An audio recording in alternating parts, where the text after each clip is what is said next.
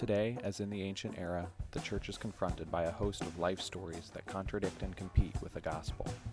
The book of Colossians demonstrates the supremacy of Christ in all of life and reminds us that he has secured redemption for creation, of which his people are a part. You're listening to a sermon series on the book of Colossians by Pastor Stacy Potts. The following is a presentation of Cornerstone Bible Church in Virginia Beach. For more information on Cornerstone, as well as additional sermon downloads, please visit cbcvirginia.com. Please turn to Colossians chapter 3. We won't actually spend very much time in Colossians this morning. We do at least want to use it as our jumping off point for our subject this morning, where we're at here in the text. We're going to look at Colossians 3 18 to 4 1. So if you look at verse 18 with me. Paul says, Wives, submit to your husbands as is fitting in the Lord. Husbands, love your wives and do not be harsh with them. Children, obey your parents in everything, for this pleases the Lord. Fathers, do not provoke your children, lest they become discouraged. Slaves, obey in everything those who are your earthly masters, not by way of eye service as people pleasers, but with sincerity of heart, fearing the Lord. Whatever you do, work heartily, as for the Lord and not for men, knowing that from the Lord you will receive the inheritance as your reward. You are serving the Lord Christ. For the wrongdoer will be paid back for the wrong he has done, and there is no partiality. Masters, treat your slaves justly and fairly, knowing that you also have a master heaven. Dear Father, I pray this morning as we begin to work through the subjects that you have laid on my heart, that every single person in the room will honestly evaluate where they are at on these issues. Lord, our world is filled with hatred. Though you have made us all in your image, we have rebelled against you, not only through sinning against you, but through sinning against each other as well. And now we recognize, Lord, that here in this room, what this room represents this morning, church, you are remaking what was broken. You are fixing things that we have thoroughly messed up. So, Father, I pray that today, as, as, as we talk through these issues, as we work through the text, as we contemplate our own heart, attitudes, our thoughts, etc., that in all of these things, your spirit will be evidently active in us. Lord, I pray that you will fill me with your spirit this morning, so that as I preach, I speak not just as myself, but I speak your words, your truth, and therefore with your authority. And Lord, if in anything I, I have in my notes here that is not correct, that is not from you, I pray, Lord, that you will help me just to forget it, to pass over it. So, Lord, our first and only concern is you. So, Lord, help us to have that attitude and mindset as we approach your word this morning. Two weeks ago, I used an illustration about the KKK. And I uh, heard afterwards that I had made a couple people nervous when I started into that illustration. They didn't quite know where I was going with that or what I was about to say. Hopefully, they were relieved by the time I was done. But many of you, I would imagine, did not grow up in areas where the KKK was particularly active or known. I know you know what it is and what they stand for. Just unless you grew up in the South mainly, you probably didn't uh, encounter them too often. Well, growing up in the South in Eastern North Carolina, a small town, they were a group that I was introduced to at, at a fairly early age. And by that, I don't mean that I actually knew anyone who was in the Klan itself, at least now that I was aware of. They tended to keep their involvement fairly quiet and to themselves. But it was something that I heard talked about uh, fairly regularly and almost always in a positive way. I grew up in racism. Being racist where I live was just as natural as being American or being Southern. It was just who you were and what you were. I remember hearing grown ups talking about looming race wars that were coming, okay? Sometime in the future, blacks and whites would fight. There would be this major war and something was going to come out of it. I knew people who carried weapons, either on their person or in their vehicle, specifically for African Americans.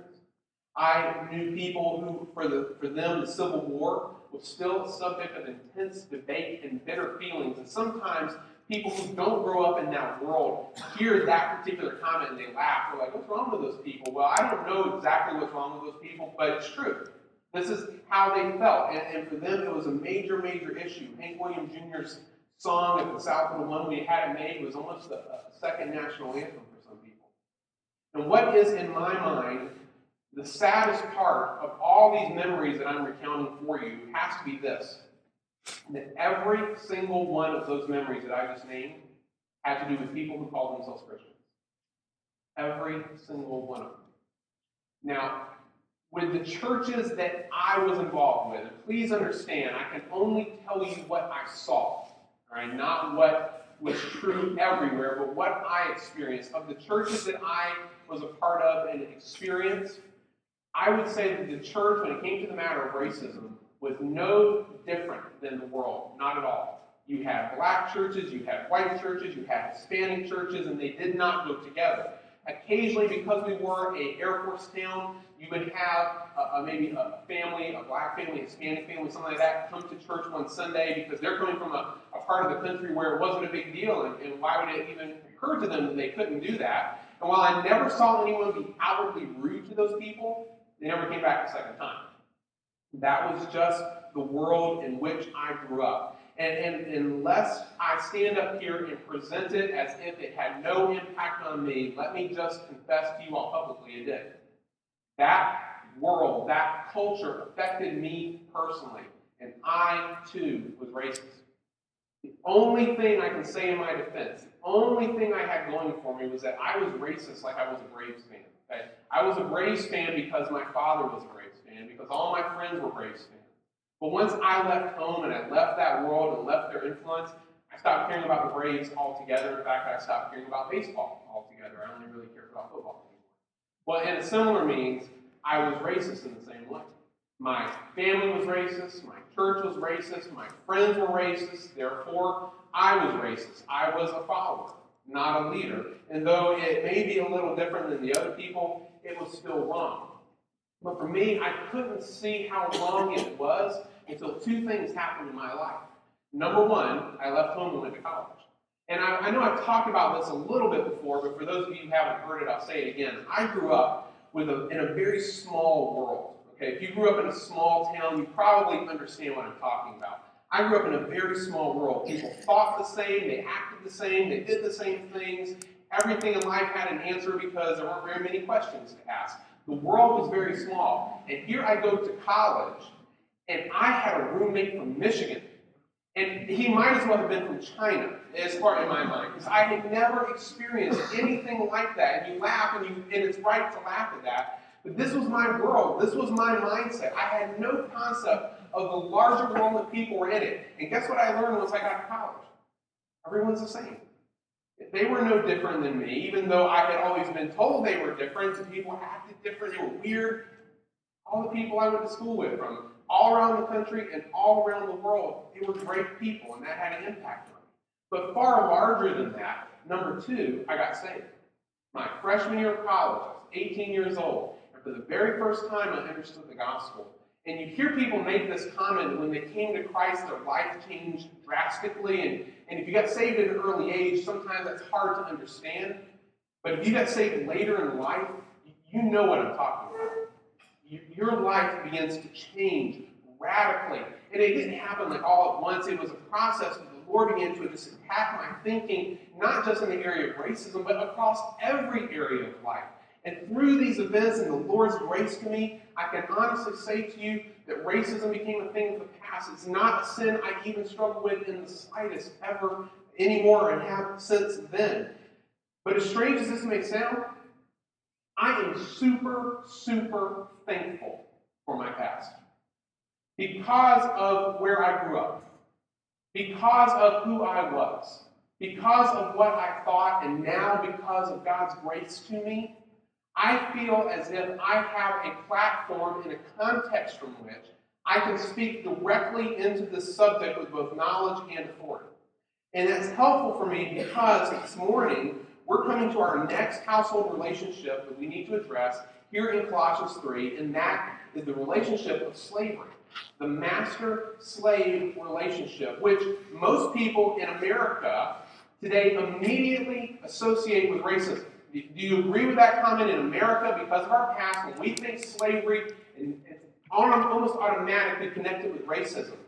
And as I've been thinking about this topic for the past several weeks, I've been a bit conflicted about the best way to approach this for you because I want to help you to understand it. Obviously, I want to do justice to the text, to, to present it for what it says, not for what other people want it to say. Okay, that, that's always priority number one.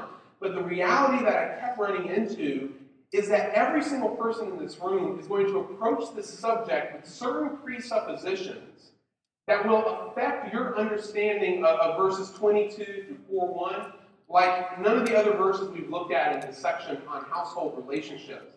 The topic of slavery is a hot potato in America, and most people don't want to talk about it. It's been a hot potato almost since our founding. And so I came to the conclusion that we couldn't even begin to work through these verses and so I have taken some time to first address the topics of racism and slavery from a biblical perspective. Not, not just here in these verses, but just to step back and understand them from a much larger scale. Because I want to confront any wrong thoughts or attitudes in your mind, your heart, that you may have in those two areas. That's my goal. So, our mission today then is just to take a high level understanding of racism and slavery from a biblical perspective so that we can clear out any thoughts that don't align with scriptures. Now, please understand them. Saying that is like saying I want to climb, Mount Everest in an hour. All right, it, it's too big. I, I could spend an entire Sunday or a couple Sundays just on one subject. So I'm going into this up front recognizing I can't do complete justice to either subject. I hope you will see this for what I'm trying to do with it. Simply to inject some biblical truth into your mind, into your hearts, and asking that the Spirit will convict you in any place along the way that we touch where your thoughts do not match up with Scripture. That's my goal this morning. Let's go ahead and jump in. Let's start with the topic of racism. And the reason I want to start with racism is because, as I said, in the minds of most Americans, racism is the foundational concept for slavery. Okay, we, in other words, when they think of slavery, they automatically assume that racism is involved. And, and for the average American, again, I would say to think about slavery apart from racism would be like thinking about pizza without crust. You can't even begin to wrap your minds around it. You almost have to have the one to have the other. That's how we look at it. And the reason why that is is obvious because in the American experience, slavery here in the U.S. was racially based. And so it's right for us to attach the two thoughts. So let's begin by just stating five facts about racism. Okay, these are not from the scriptures, these are just five facts. If you're taking notes, write these down. Number one, I want to give you a definition, kind of our working definition for the morning.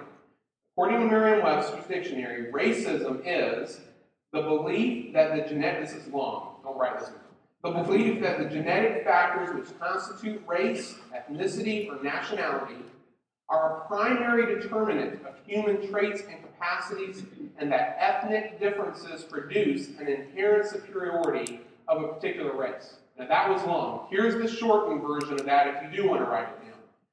It, racism is the belief that one particular race is naturally superior to all others.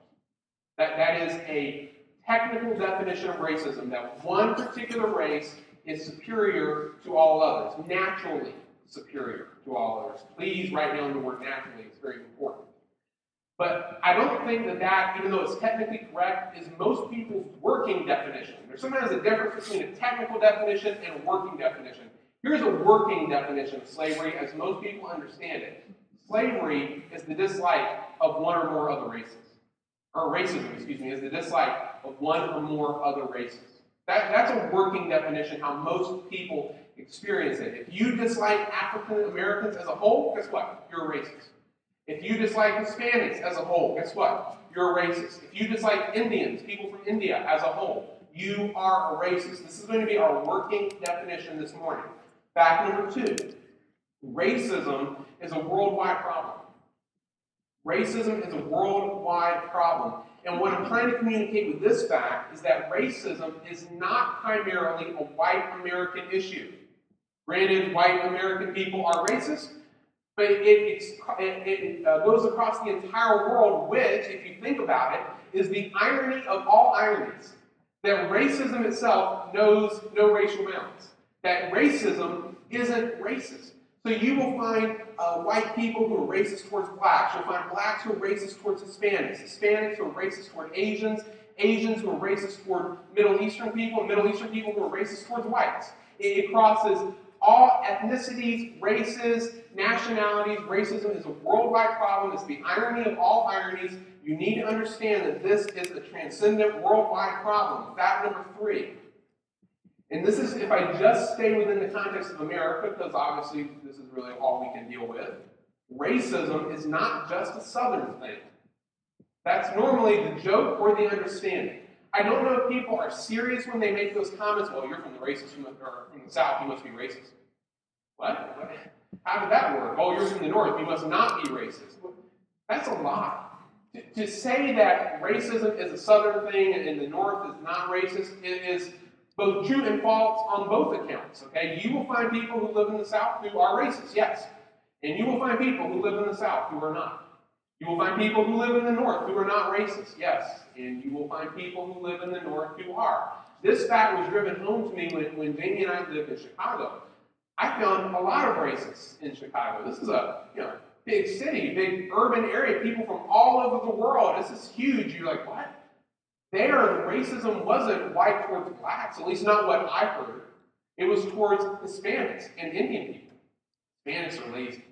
Indian people, they're greedy. And both of them are untrustworthy. This was a fairly common mindset that I heard when I lived there from people that I worked with, just regular, regular folks in the office, okay? Racism crosses every state line. It doesn't know the concept of the Mason-Dixon line. So don't get yourself into thinking that, well, it's a part of the country. No, no, no. It spans across all of the U.S. Fact number four is this. Most racists are inconsistent. Most racists are inconsistent. It has been my observation that racism is normally expressed in a very inconsistent way. Normally, it seems, racism is expressed just to one or maybe two other races, but not to every other race. Remember our technical definition of racism it's the belief in the natural superiority of one race over all the others. But that's not the working definition for most people. Most people just have a dislike of one or two other races. From what I've heard and read, Hitler was a true racist. Okay? He genuinely believed that the Aryan race was the naturally superior race. It didn't matter what color the skin was. If you were not of that race, you were inferior in some way to some degree or another. He would be, at least in my mind, consistent in his understanding of racism, whereas the people that I grew up with, they were not consistent. Okay? Blacks were looked down upon, but Hispanics were actually liked. Okay, Hispanics were held in fairly high regard. I mentioned earlier Hispanics normally stake themselves in churches, whites did too, but if there was going to be a mingling of races, that was the one that you could get away with and be okay. That the Hispanics could come to the white church and vice versa. There was a general liking of them where I grew up. It's not consistent. Either you are superior to all of them, or you're not superior to any of them. Which one will it be? Most people are inconsistent. In my opinion, inconsistent racism is worse than consistent racism. Now, this is just an opinion. And here's the reason I say inconsistent is worse than consistent. Because at least with the person who's a consistent racist, obviously they come to some position of a principle or a belief that gives them this idea that they're better than everyone else. With the inconsistent racists, they're just being mean and stupid. That's all they're doing. I might be able to talk with a consistent racist and and you know, target their belief for that principle, whatever it is, and maybe confront them with truth about it. Maybe I can change their minds. I've never been able to change people. You, you can't interact with that. So if I have to deal with someone, I'd rather deal with a consistent racist than an inconsistent one. Unfortunately, most people are inconsistent. Number five, Racism is a learned attitude. It's a learned attitude, meaning no one is born a racist. Now, people are born sinners. Racism is a sin, we're going to see. They're born sinners. I'm not shocked when you see this in someone's life because we're all capable of any sin. But it is not a learned, excuse me, it is not a naturally born thing. You have to learn that you are superior. Isn't that funny? Again, another irony that your belief that you're naturally superior doesn't come naturally. It has to be implanted somehow in you. You have to learn that sin from someone or somewhere else. Those are my five facts. Now, as I stop and I think about these five facts, something begins to stand out to me about the nature of racism itself. I don't know if you notice it or not, but each of these five things begs a particular question, and that question is this If these facts are true, is racism primarily a social problem or a spiritual problem? Which one is it? Because if you ask that question in the world, they're going to say it's a social problem. And so they're going to address it as a social problem. But I'm going to argue with you this morning racism is not a social problem. Racism is a spiritual problem that has social implications. It's primarily a spiritual problem that we need to address. Now, why would I say that it's a spiritual problem? Let's quickly think through those five facts again. Number one, if I define racism as the belief in the natural superiority of one race over another, then all that is is pride targeted at one or more groups of people. If you think back to the heart issue behind that belief, what you're talking about is the sin of pride, the sin of selfishness. I can't fight pride with education programs. I can't fight selfishness with public service announcements. The only thing that's going to get to pride is the gospel. And so if I have someone I'm dealing with who's a racist, I don't need to attack just their thoughts and comments. I need to get back to the root issue in their heart, which ultimately is the sin of pride. Number two, if racism is a worldwide problem, then the only thing that causes worldwide problems is what? It's sin. The fact that we're all born as sinners. The fact that we're all born in rebellion against God. That's the only thing that causes worldwide problems such as racism. Number three, if we feel that we can just explain racism away by relegating it to one part of the country or some other means, it proves that even for people who aren't racist, foolishness is bound in our hearts. Either way, it's there. We think, oh, it's just this, it's just this, it's just these people. You're being a fool. And unfortunately, or fortunately, I'm not sure which, foolishness and pride tend to be uh, BFFs. Okay, they tend to go together, and, and, you'll see them hanging out a lot of times. You're going to see that a lot in, racism as you think about it and deal with it. But foolishness and pride are almost always hand in hand. Number four, the fact that racism is normally ex- exercised inconsistently proves to me that the image of God is stamped on every heart.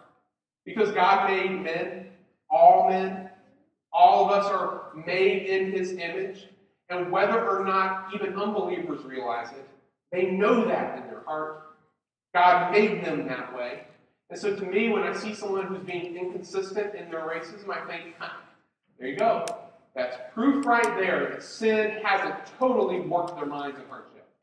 There's still something in them that says, these are my brothers. They know it, even though they may deny it to your face. And then number five, the fact that racism doesn't come naturally but has to be learned proves to me that it is actually an act of faith that is adopted just like any other belief system and is therefore subject to critique. If this is something you have to accept, a viewpoint, you have to embrace and be able to come to it, and you do so either with some reason in your mind that you think is sufficient or more often without any good reason whatsoever, you need to understand that what you're taking is a leap of faith into a chasm of foolish pride. That, that is the faith system you have adopted. Both you and your belief system can be analyzed, critiqued, and rejected. Now, I wanted to lay this groundwork first before turning to the scriptures to see what God has to say about the topic of racism. What, what does the Bible have to say? Well, I could answer this question one of two ways. I could take the time to work through each of those five points, okay, about pride and selfishness and in of God, et cetera, et cetera, and, and, deal with each one of them and then apply it to the topic of racism. That would certainly be a worthy approach. Just take too long, and I got two big subjects to cover. So instead, let me ask you to turn to Galatians chapter 3. I'll give you a second to get there in Galatians 3, because in Galatians 3, you're going to see a concept that I think just cuts very quickly to the biblical solution to racism. Now, you all know the Colossians by now. We've been in Colossians for a long time. Um, you are familiar with these people, why Paul is writing to them. You don't, you don't know these believers in Galatia yet. But in case you're not familiar with the book, Paul is writing this letter to the church in the city of Galatia. This church is primarily Jewish, most likely. Uh, at least it has a large Jewish element there. And one of the things that they're struggling with in this letter to the Galatians is the relationship between the law and the gospel, particularly from a Jewish perspective, okay? One of the big issues here, the main issues, is that there are people teaching that in order to be saved, you have to have faith in Jesus and be circumcised. They're adding a piece of the law to the gospel, and of course, we know that that destroys the gospel. And so Paul is writing this letter to them, helping explain to them how you should understand the law, how it all works together, etc., etc. So let's begin reading in verse 23. Paul says, Now before faith came, we were held captive under the law, imprisoned until the coming faith would be revealed. So then the law was our guardian until Christ came, in order that we might be justified by faith. But now that faith has come, we are no longer under a guardian. In Christ Jesus, you are all sons of God through faith. Now stop right there for a moment and understand this point. Formerly, only those people who kept the law, who were under the system of the law, could be called sons of God. Okay, these were Abraham's physical descendants. This is Israel, the nation of Israel. These were the people. They had been placed under the law by God Himself as bringing them to a point of understanding their need for faith. But now, faith has come.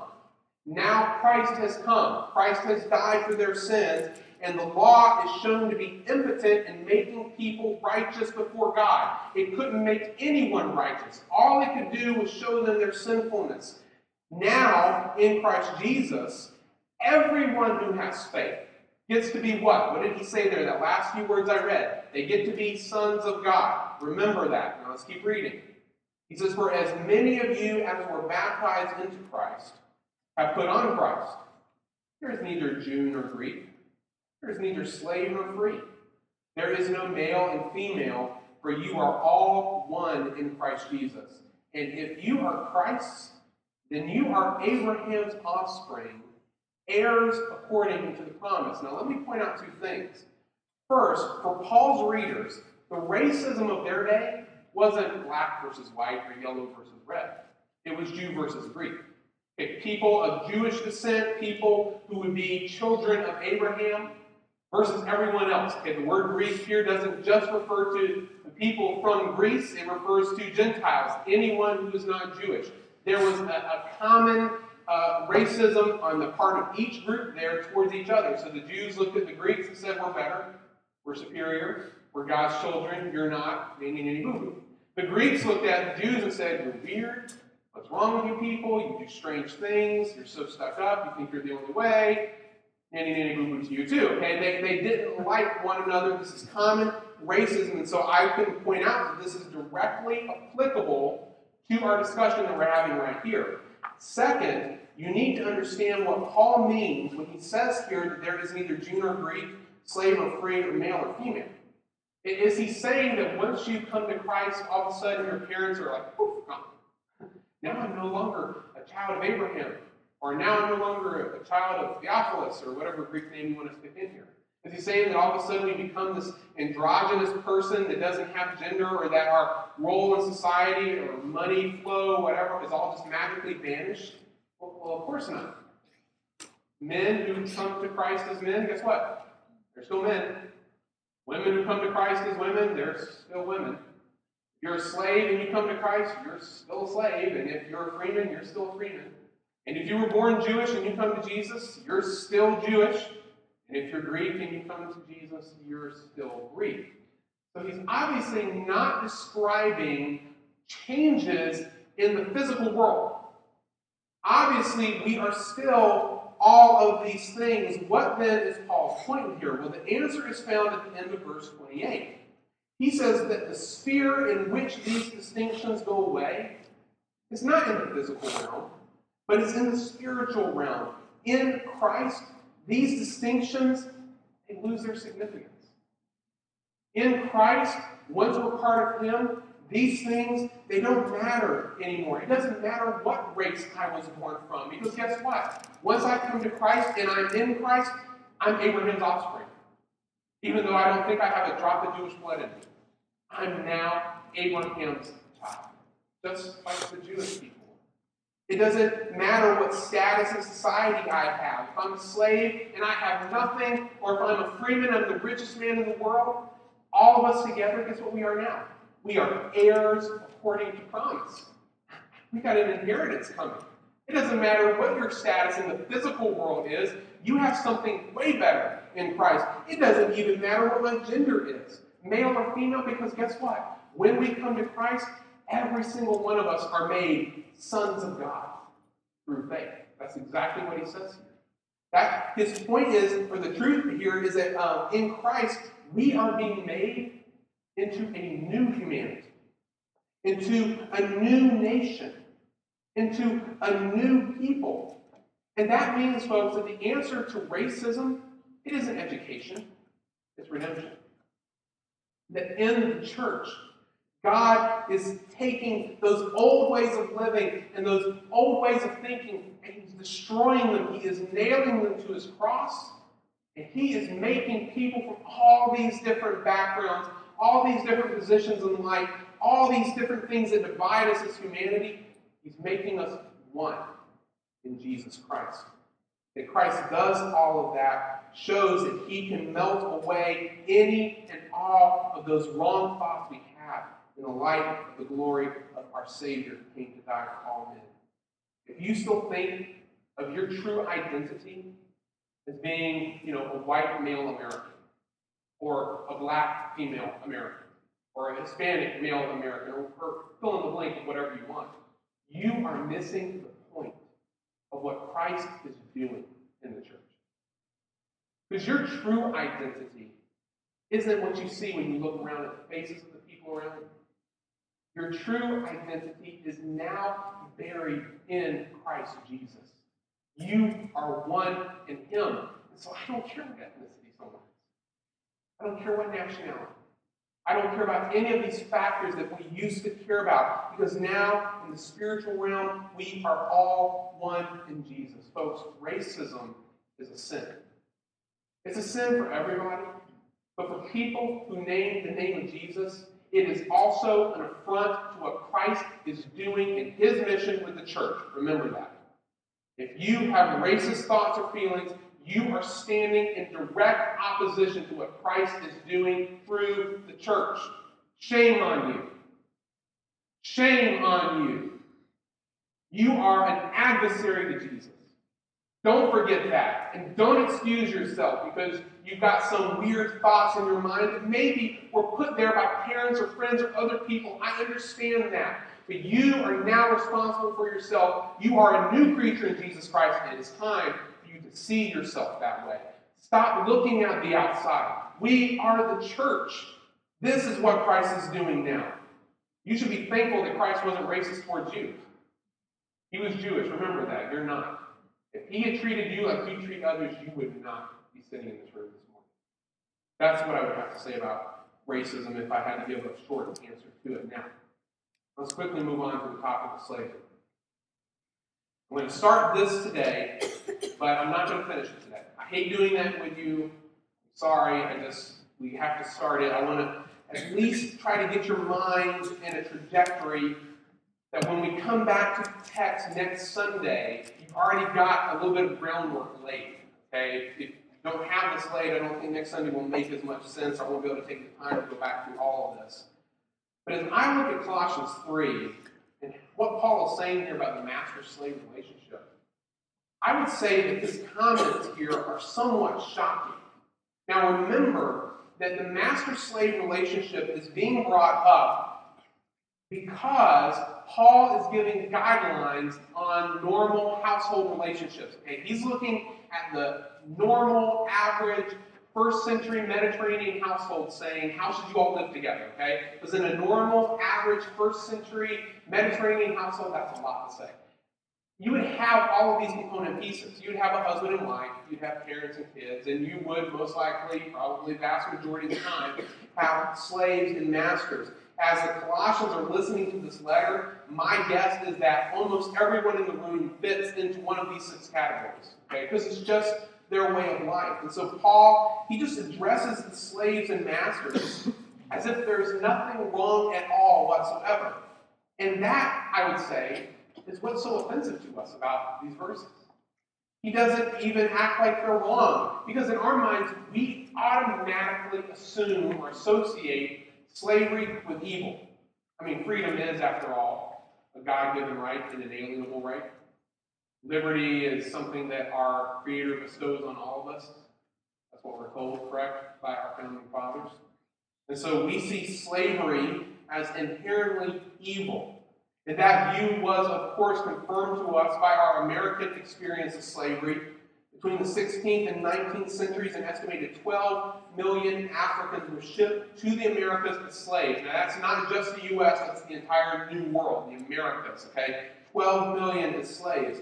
These men and women were subjected to some of the harshest cruelty this world has seen. They were whipped, beaten, raped, imprisoned, tortured, stabbed, shot, and hung. They were separated from their families and were treated as chattel property in the full use and whim of their owners. They were not viewed as people. They were viewed as animals, and oftentimes they were slaughtered as animals. And so when I combine my American understanding of the inherent rightness, freedom, and liberty with our past atrocities in the area of slavery, it's no wonder that I see slavery as inherently evil. And when I come to this text, Colossians 3, Paul's words here clearly don't match my view. For example, he doesn't command the slaves to leave their masters. It's not revolt, rebel, run, kill your masters, go free, you have a right to be free, take off. In fact, he tells them to obey their masters. And not just token obedience either. As you read through those verses, he's talking about sincere, heartfelt obedience. And then when he talks to the masters, he doesn't tell them, emancipate your slaves, let them go, stop being jerks. All he tells them to do is to treat them kindly, fairly, justly, as God has treated them. When I read Colossians 3, I'm left scratching my head asking, how can Paul condone something so evil? How can God condone it? These are, after all, his words. And then to make matters even worse, because I like to make things worse before we make them better, to make matters even worse, if I turn to the rest of the scriptures to try to find some help and solutions to my problems, my problems actually become far worse because in the Old Testament, slavery isn't just condoned.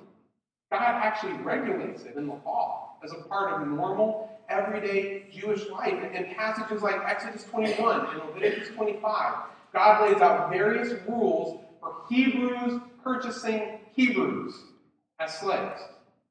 A man can sell himself, Leviticus 25 39. A woman can sell herself, Deuteronomy 15 12. There are a number of regulations given on the subject. Uh, that doesn't fit very well with my view of slavery. And so I think what this does is it forces us to step back for just a moment and rethink two things about the topic of slavery. Number one, I want to think about this. Is freedom really a right afforded to us by God? I mean, is liberty something that our Creator truly endows us with? And the clear answer to that biblically is no. You go home today, take this whole week, take a month, I don't care how long you take. And you search the scriptures for a promise of physical freedom.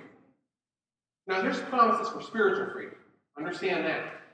Go home and search for promises of physical freedom that God's children will never be slaves. Okay, the only thing you might find is in uh, Deuteronomy, Exodus, uh, excuse me, Deuteronomy or Numbers, where Moses is telling the children of Israel, if you obey everything perfectly, God will bless you. You won't have to worry about anything. Of course, we know that didn't happen and never would have happened because they're sinners. And so they were never obeyed perfectly and didn't. You look at the history of the scriptures, and regularly you see God's people.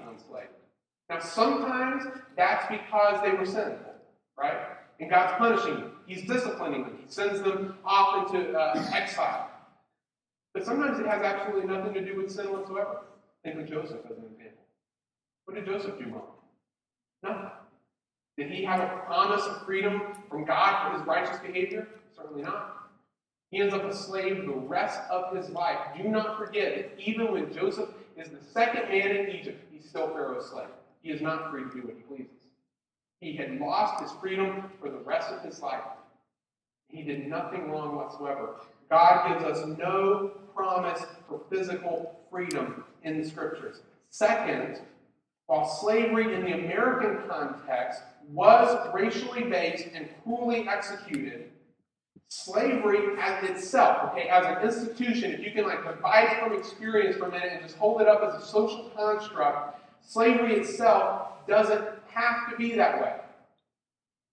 Both the examples from Exodus 21 as well as Colossians 3, I think, prove this point.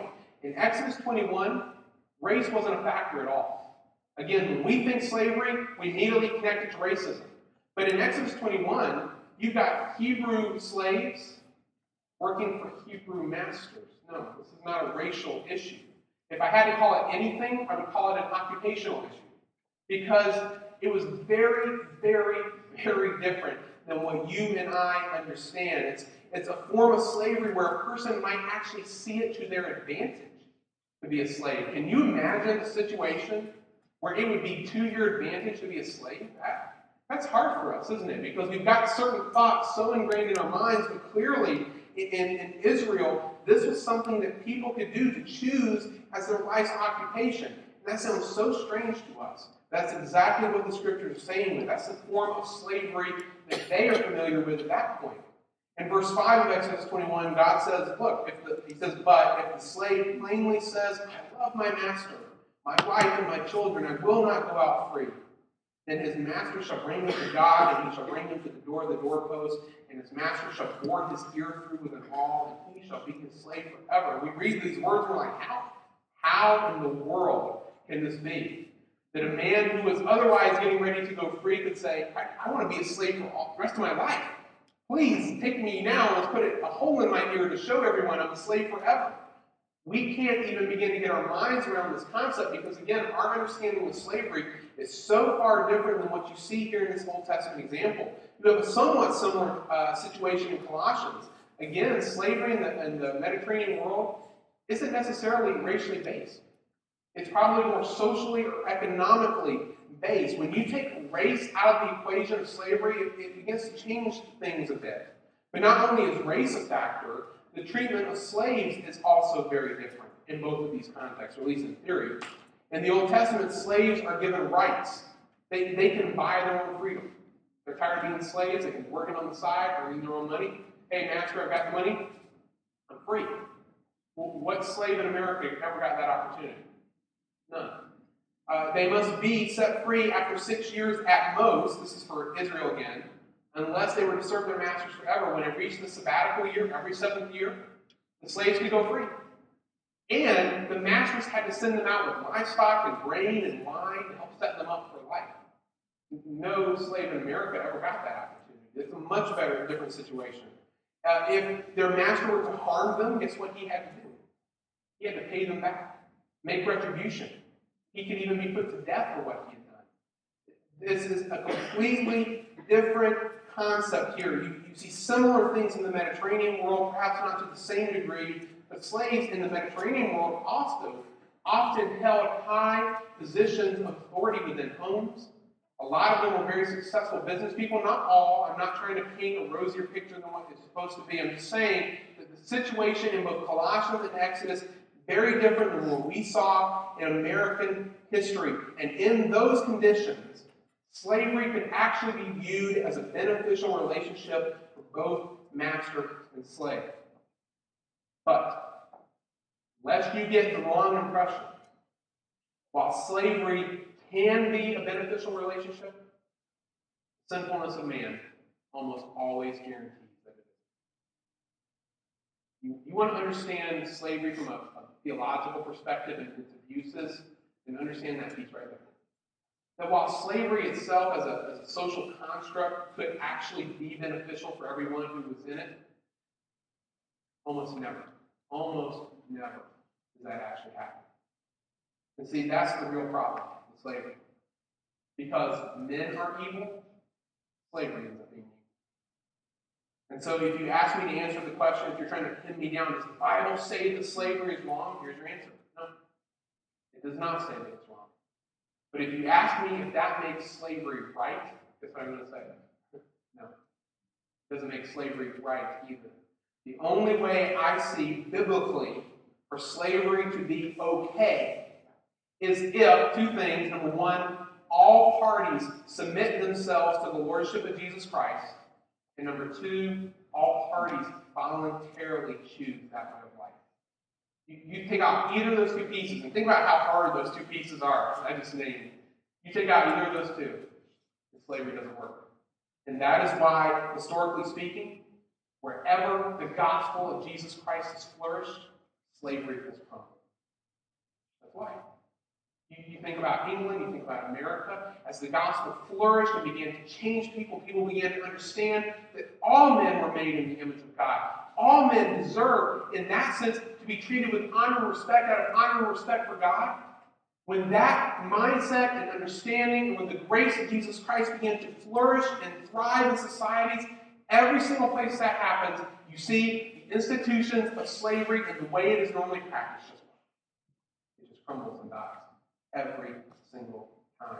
As men's hearts are changed, the whole institution of slavery falls apart. Now, here's an understatement of the morning. This isn't the kind of message that has a lot of great applications at the end of it, okay? I, I recognize that. Like on the slavery side, none of you have ever been a slave. Nor do any of you own slaves. So I have nothing to say, well, go home and treat your slave better, or go home and, uh, you know, make sure you, you obey your master. I don't have anything for that one. And for, the, for racism, unless you've hidden your true feelings very well, which is quite possible on that subject, unless you've hidden your true feelings very well, I'm not familiar uh, with anyone in this church who is racist. I've not heard anything or seen anything. And yet, particularly on that second point, while none of you perhaps may be, you know, full-fledged card-carrying racists, I'd be shocked if in this room there weren't some of you with those inklings in your heart at least. Maybe something you have to fight against and struggle with, but they're there. And if so, please understand this morning that the sin of racism is in no way compatible with the gospel of Jesus Christ. Racism should not be named in the church of Jesus Christ because of what the church is, what Christ is doing in it. Rather, we need to embrace what he is doing in making us into a new nation, a new people, what he's doing here through the church. That means then, if I understand that correctly, particularly in Galatians 3, that the church is doing something that no civil rights movement ever could, that no political action committee or, or government agency can ever do. We are finally bringing about the reconciliation of the nations in the church of Jesus Christ. That in the church, Jesus is fixing what was broken. He's mending what was torn. Making us whole again. He's making us into one new family. Josh Garrett says this. He says the heavenly beings look down at the church and they see an amazing family.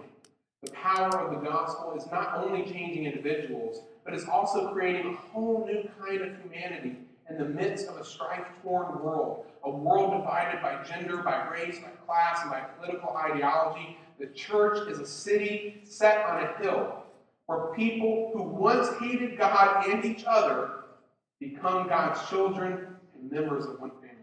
Folks, that's what the cross has done. And so while some people will continue to disgrace the cross by setting it on fire and dancing around it in their bed sheets, the rest of us have a responsibility to honor the cross and to honor what Christ is doing in the church. That now there's no more Jew, no more Greek. In Christ, we're all Abraham's offspring. There's no more male, there's no more female. You know why? Because in Christ, we're all sons of God. Slave or free, it doesn't really matter. Because every single one of us are heirs according to his promise. All through faith in Jesus Christ. That is how the gospel should affect both of these views come back next week and we'll look at the text and see more of what Paul has to say. For this subject, uh, it has the ability to incite passion in people's hearts like a few others. That makes sense when we understand the deep sinfulness involved. For this morning, best as I have been able within the time I had allowed, I've attempted to present your truth on these subjects. Understand them from your point of view. For clearly, racism sin. It, it violates everything you're doing in here. Everything that Cornerstone is supposed to be about. It, it, it just it, it laughs in the face of what you're doing in the church. So, Lord, this morning, if there is anyone in this room, any single person with even the slightest hint of pride, foolishness, arrogance in their hearts towards other people, oh God, please, severely. Help them to see very clearly what it is you are doing. And may they come humbly submitting themselves to your lordship here in the church. May they understand that the truest command, the, the, the, the ultimate command you gave us is to love one another as you have loved us. And you, you didn't love us because of our skin color. You love us in spite of it. Thank you, Lord, that you that you did not reserve your salvation just for the children of Israel, that you opened it up to us all. God, we, we just fall on our knees in humbleness, thanking you for your grace. Lord, even, even with the topic of slavery, we can't divorce it from, from our past. We, we know that, Lord, and we don't want to. But I pray, Lord, as we come into this text next week and we think about these relationships and we understand perhaps practical applications for today and how they would relate in our culture, But I pray that our commitment to the text will continue to be supreme and that our commitment to you and our love for one another will just grow and more. And so, Lord, in all of these things, we always attempt to do across every area of our ministry and life, we, we're trying to bring glory. Lord, I know that I've not done that perfectly. I just pray that your Spirit will take your word, your truth, drive it deep in the hearts of each and every person here. May they remember those things, changed by them. Lord, through that, will you take our church, you take Cornerstone, Lord, and make it that city set on a hill that Harris talked about? So that when people look in at what's going on here, they can see a picture of what the future is going to look like. When people from every nation, tribe, tongue, all are gathered together around your throne, all those divisions don't matter anymore. The only thing that matters is you. Lord, I pray that you will give us an opportunity here in Virginia Beach to show people what the future is going to be like. Show people what Christ can do. Show people the gospel the most powerful thing. For we love you. Pray, Lord, that you will help us